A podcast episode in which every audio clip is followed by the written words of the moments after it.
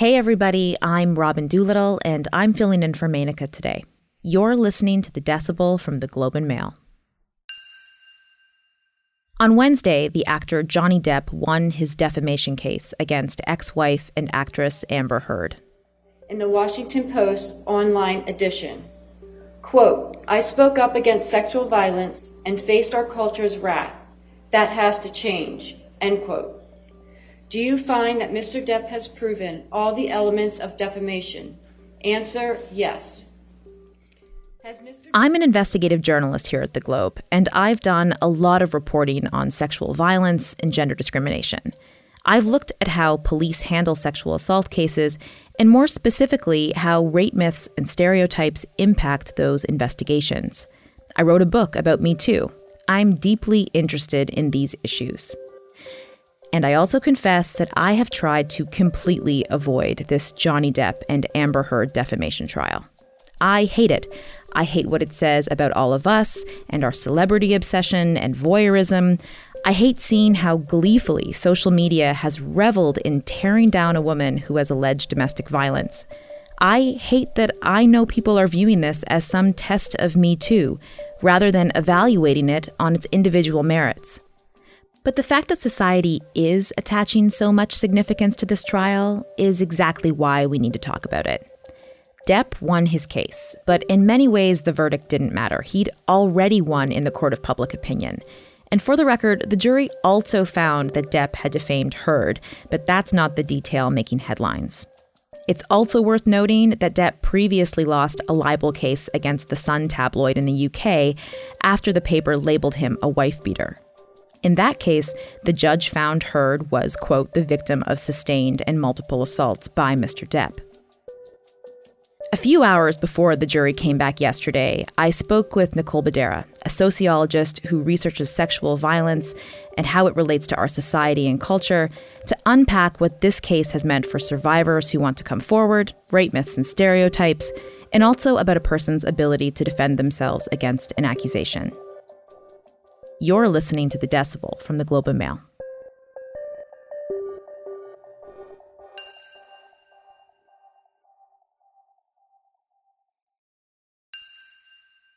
Nicole, thanks so much for joining us. Thank you for having me. I'm excited to be here. Just really quickly, in case some of our listeners haven't been following this case, can you give us the Coles Notes version? What is going on? How did we get here? I am amazed by anyone who's been able to avoid this case for so long.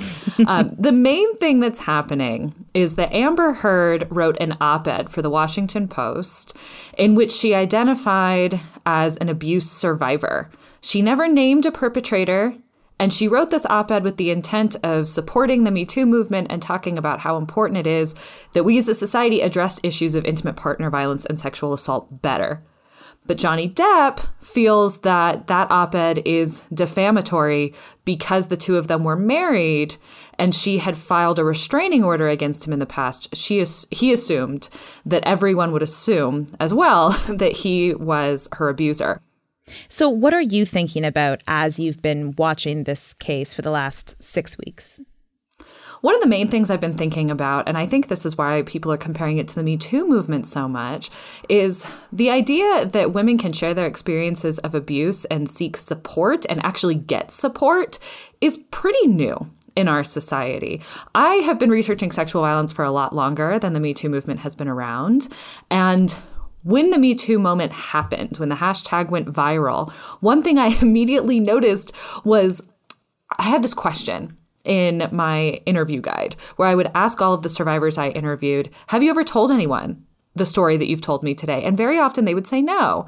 And then after Me Too went viral, they started to say yes. And then they couldn't even tell you how many people they had told because they were just openly identifying as survivors in their lives.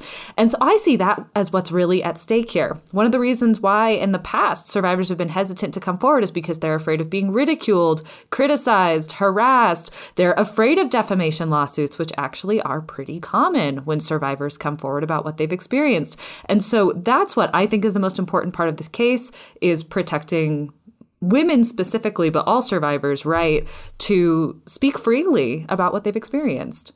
You mentioned you were impressed I've been able to avoid this case. And I've also been impressed with myself uh, and ability to avoid it because it is everywhere. It is, mm-hmm. uh, in my inbox every day. It is flooding my social media. It's memes, it's YouTube clips.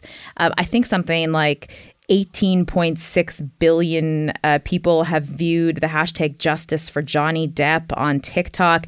And what's interesting to me, not that this is any scientific poll or whatnot, but the hashtag justice for Amber Heard has only 65 million views. So this is obviously being hugely watched uh, on on social media and also you can kind of see where the public is at based on those views. I mean, what does how people uh, are viewing this case on social media say about how we are digesting it?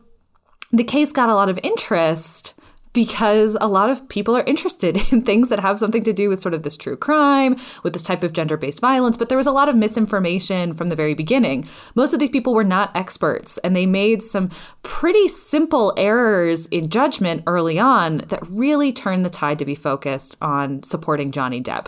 So, for example, we have this tendency in our culture when we're looking at these cases to try to find the smoking gun, that one little Sherlock Holmes style detail that'll just blow the case wide open And TikTok stars from the very beginning, and people who became TikTok stars over this case, were pulling up all these little tiny pieces of irrelevant evidence as a way to prove that Amber Heard had lied. And that's how this case originally became sensationalized.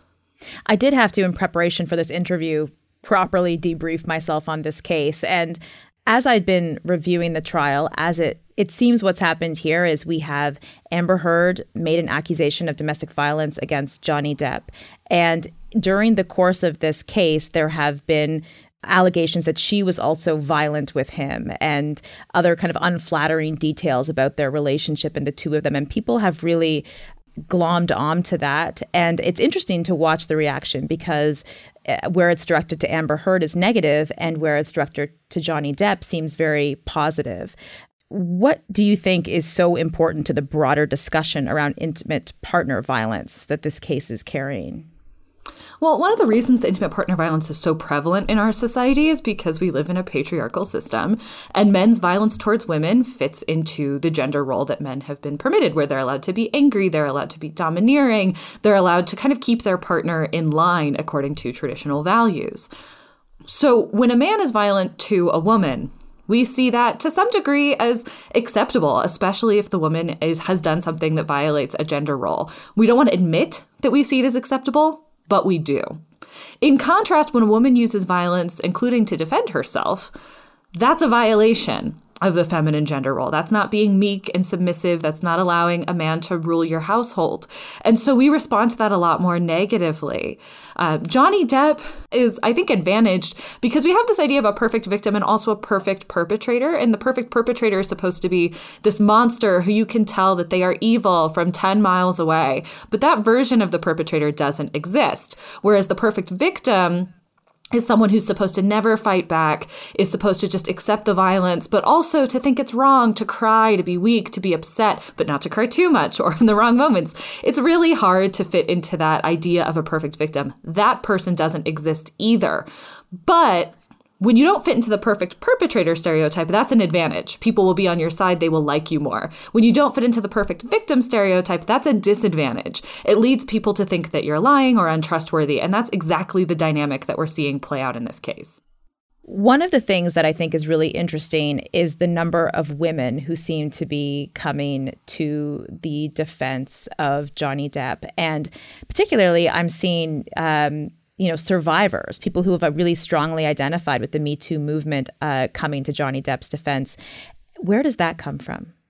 Yeah, this has been so prevalent. I actually wrote an article for Harper's Bazaar on this topic. I think it leads a lot of people to say, oh, I shouldn't believe Amber Heard because survivors don't believe her. And survivors are supposed to be the experts on this type of violence. And so if she doesn't have their support, she must have done something wrong. But in reality, it's really common for survivors to not believe other survivors for a lot of different reasons. One of them is, and this is really simple, is that gender based violence is supposed to reinforce patriarchal norms. It's supposed to make us all more traditional in our gendered beliefs. And so a lot of victims, when they are sexually assaulted, are not feminists. When they enter a violent relationship, they do not already believe much about intimate partner violence at all. They don't know how to recognize it. They don't know what's normal and what's not. And what a lot of victims will encounter later is that they will be blamed for what they experienced and they might become more conservative in their ideologies. So, for example, in sexual assault, they might be told you need to dress more modestly. And they might internalize that and say, yeah, what happened to me wouldn't have happened to me if I would have dressed differently. Or I'm a legitimate victim, but other victims really should be hearing these victim blaming comments. They really do need to change their behavior, is something I've seen in my research a lot, especially with conservative victims. And then in intimate partner violence, you might hear if you just didn't talk back, if you were just more submissive to your partner, if you let him be the man of the house, he wouldn't have acted this way. So these are really gender traditional beliefs, and they can be intensified through this type of violence. And I think, you know, as much of this conversation, we're not even specifically talking about about Johnny Depp and Amber Heard as much as these cases in general. And so let's like pull out 10,000 feet. What is the impact that this case is going to have on people reporting intimate partner abuse? I think one big effect of this case that really does scare me is that survivors who have used self defense and who are currently in abusive relationships might be more susceptible to a perpetrator's gaslighting when they say, You're the true abuser. You are the problem. If you leave this relationship, you're going to hurt someone else. You need to stay and fix this, which is something that perpetrators say to their victims a lot. And a lot of victims, even before this case, would believe that. They would feel a pressure to stay because they think they're the true problem. And so that's one of the things I'm most concerned about. Uh, one thing that I'm thinking about a lot, even in the time that I've been doing this reporting, which really started for me around 2015, um, but in the last couple of years, there's been a huge risk uh, that I'm hearing from complainants uh, and fear of, of being sued for libel or for slander, which is exactly what's playing out here. We have, you know, some prominent cases here in Canada where this has happened, and this seems to be a new thing. And I'm wondering if if this isn't going to be in people's minds coming forward that risk of being sued or just the the spectacle of, of a trial and having all of these details kind of pulled out into the open Defamation and libel lawsuits are not new to issues of gender based violence, but it does seem like they have increased in recent years. So, the world that I know the best is the American college campus. That's where most of my research is focused. And on American college campuses, there was a study that found that 23% of victims who report to their schools that they have experienced some type of gender based violence, 23% of victims are threatened with a defamation lawsuit and 10% of victims will have their perpetrator file a complaint about them, accusing them of being the true perpetrator or engaging in some type of similar violence. So this has been happening for a while, but one thing I'll note it about that study is they didn't find any of cases of that happening before 2016. So it does appear that it is on the rise, even though we know it was happening sometimes, especially you know among celebrities, among people have a, who are already sort of litigious. Uh, we're starting to see it trickle into the general public. This is something as a reporter that I I'm really aware of and struggle with in, in writing these these types of stories, but really any story that uh, includes an accusation, an unproven accusation against somebody. You know, I'm extremely aware of the gravity of the situation of putting someone's name in the newspaper attached to serious wrongdoing. And you know, when when I've been doing this research and talking to to people on all sides of this, it's this really interesting thing of balancing as a society our uh, I think understanding that we want people to be able to have an opportunity to defend themselves and to have due process, um, and and an ability to defend yourself out of the court system if it's if it's not a, a criminal charge or even in a civil case. And at the same time, this very necessary moment that happened with Me Too, where we are having people being empowered to actually speak their truth and say, I don't have to suffer in silence. I can name what happened to me and, in some cases, who did it. And how do we balance these two things as a society? What I think the core of this conversation is that we don't actually have a legitimate social structure that tells us whether or not these cases are true, right? So, the idea of a proven sexual assault in the criminal justice system, for example, we know that the vast majority of reports of sexual assault to the police are true. And we know that of that group, the vast, vast majority of them will end in uh, a not guilty verdict.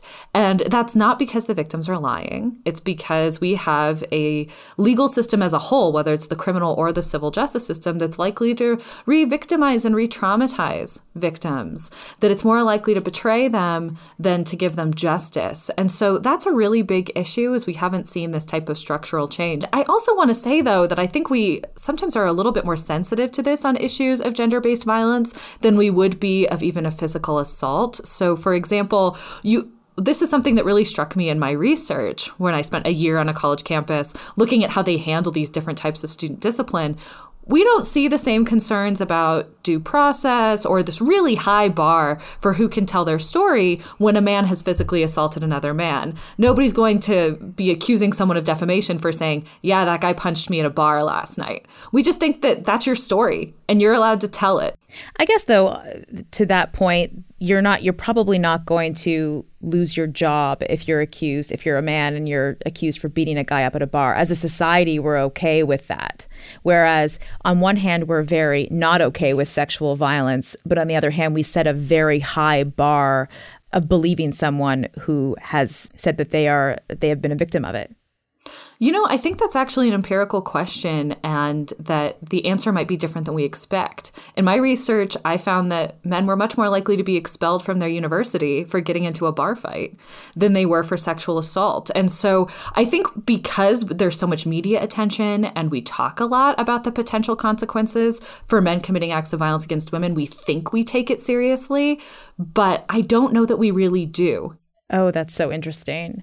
Um, one thing for me that I found really interesting when I wrote my book on Me Too and I did a book tour and would speak to, you know, big crowds. And afterwards, these are people who voluntarily came to a, a book talk about Me Too. Like they're very, you know, you would slate them in the progressive bucket. I was always surprised by the number of people afterwards that would come up to me, sometimes men, um, but sometimes mothers of, of boys who would say, I'm totally on side. This is great. This needs to happen. Thank you so much for this work, et cetera, et cetera. I'm really afraid of what happens if my son gets gets accused at you know he's going to college next year or a man saying I I'm totally on side and at the same time what do I do if someone a- accuses me of something that I didn't do and you know we know false accusations are extremely rare we know you are much more likely to be a victim of sexual violence um, than to be falsely accused. And yet, this fear looms so large in people's minds. Um, where does that come from? I think part of it, this actually touches on one of my early research projects, which is there's this myth that sexual violence, even if it really happened, was a miscommunication and that the perpetrators are not doing this on purpose. They are good men who made a mistake because we don't have good sex education or because they were intoxicated at the time of the assault, but that they would never do that otherwise. And Research has actually demonstrated that that isn't true over and over and over again since the 80s. That actually men are very capable of reading women's signals of withdrawing consent or saying that they're uninterested, but that sometimes they ignore them. And that ignoring them is an intentional decision. Something that I say a lot when I talk to men, because I too hear these kinds of comments when I speak. And something that I say a lot is, you know, I've interviewed victims, perpetrators, and the investigators who oversee their cases. And one of the first questions I always ask when I meet with perpetrators is, when you were accused, did you know what it was about? And the answer is yes. The answer is yes, they have an inkling that something went wrong. And so I think this is useful to think about could I be falsely accused or not? Because in my experience as a researcher, men can point to those encounters and say, that wasn't great. that wasn't my right, best right. behavior. They might not label it as sexual assault or intimate partner violence, but they can recognize that there's some shame there. They're not going and sharing this story. They know they've done something wrong. And I say this as a way to to change this conversation to say this is not something that happens on accident. When men are accused, it does not come out of nowhere. It is something that it's connected in reality, and men are in that reality too. Um, I do think. I think the mothers are a really interesting case because there's this sense of guilt that if my son could commit an act of violence like that, I have been a bad parent. So this is a little bit of a tangent, but I think it's an important one. Um, a friend of a friend reached out to me because their son had been accused of sexual assault. Is a, a child, I think in fourth or fifth grade, and there was no ambiguity. He had done exactly what he was accused of. He had grabbed uh, a girl in a private part of her body and pushed her, and it it knocked all the other kids down in the classroom. They were standing in line. So everybody knew exactly what had happened. But the parents were looking for information about how to sue the school because they thought it was unfair that he had received detention over this, which detention's pretty lenient. but my reaction to this was what an important and powerful learning moment to be able to talk to your child about the responsibility to con- to get consent, the responsibility to respect others' bodily autonomy. And instead, the gut reaction in our society is defend my son, no matter what. Uh, and I think that the opposite approach is the way is the right way to do it. To say this is this is a teaching moment. The idea of intimate partner violence being kind of a mainstream thing that we're talking about, I think, is pretty new.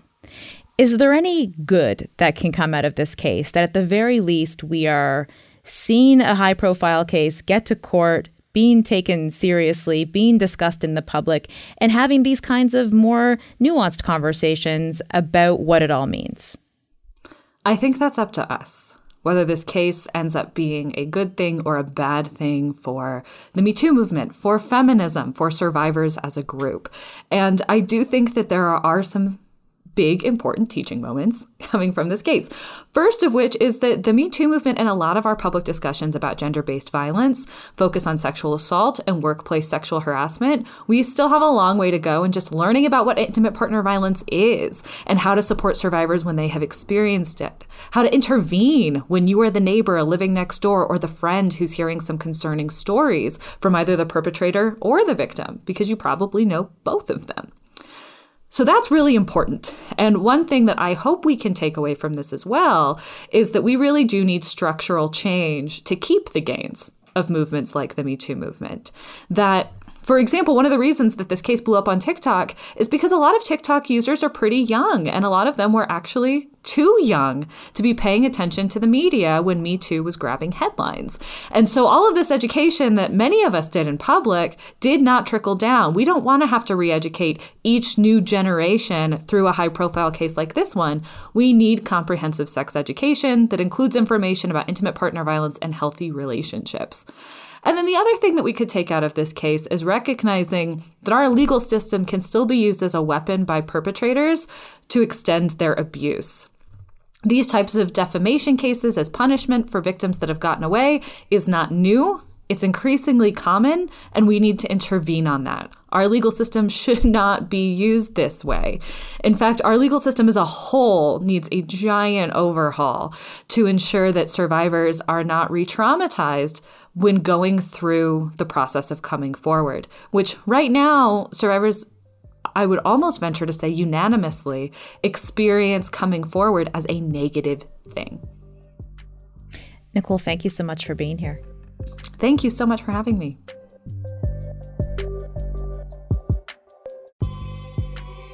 That's it for today. I'm Robyn Doolittle. Our producers are Madeline White, Cheryl Sutherland, and Rachel Levy McLaughlin. David Crosby edits the show. Kasia Mihailovich is our senior producer, and Angela Pacienza is our executive editor. Thank you for listening.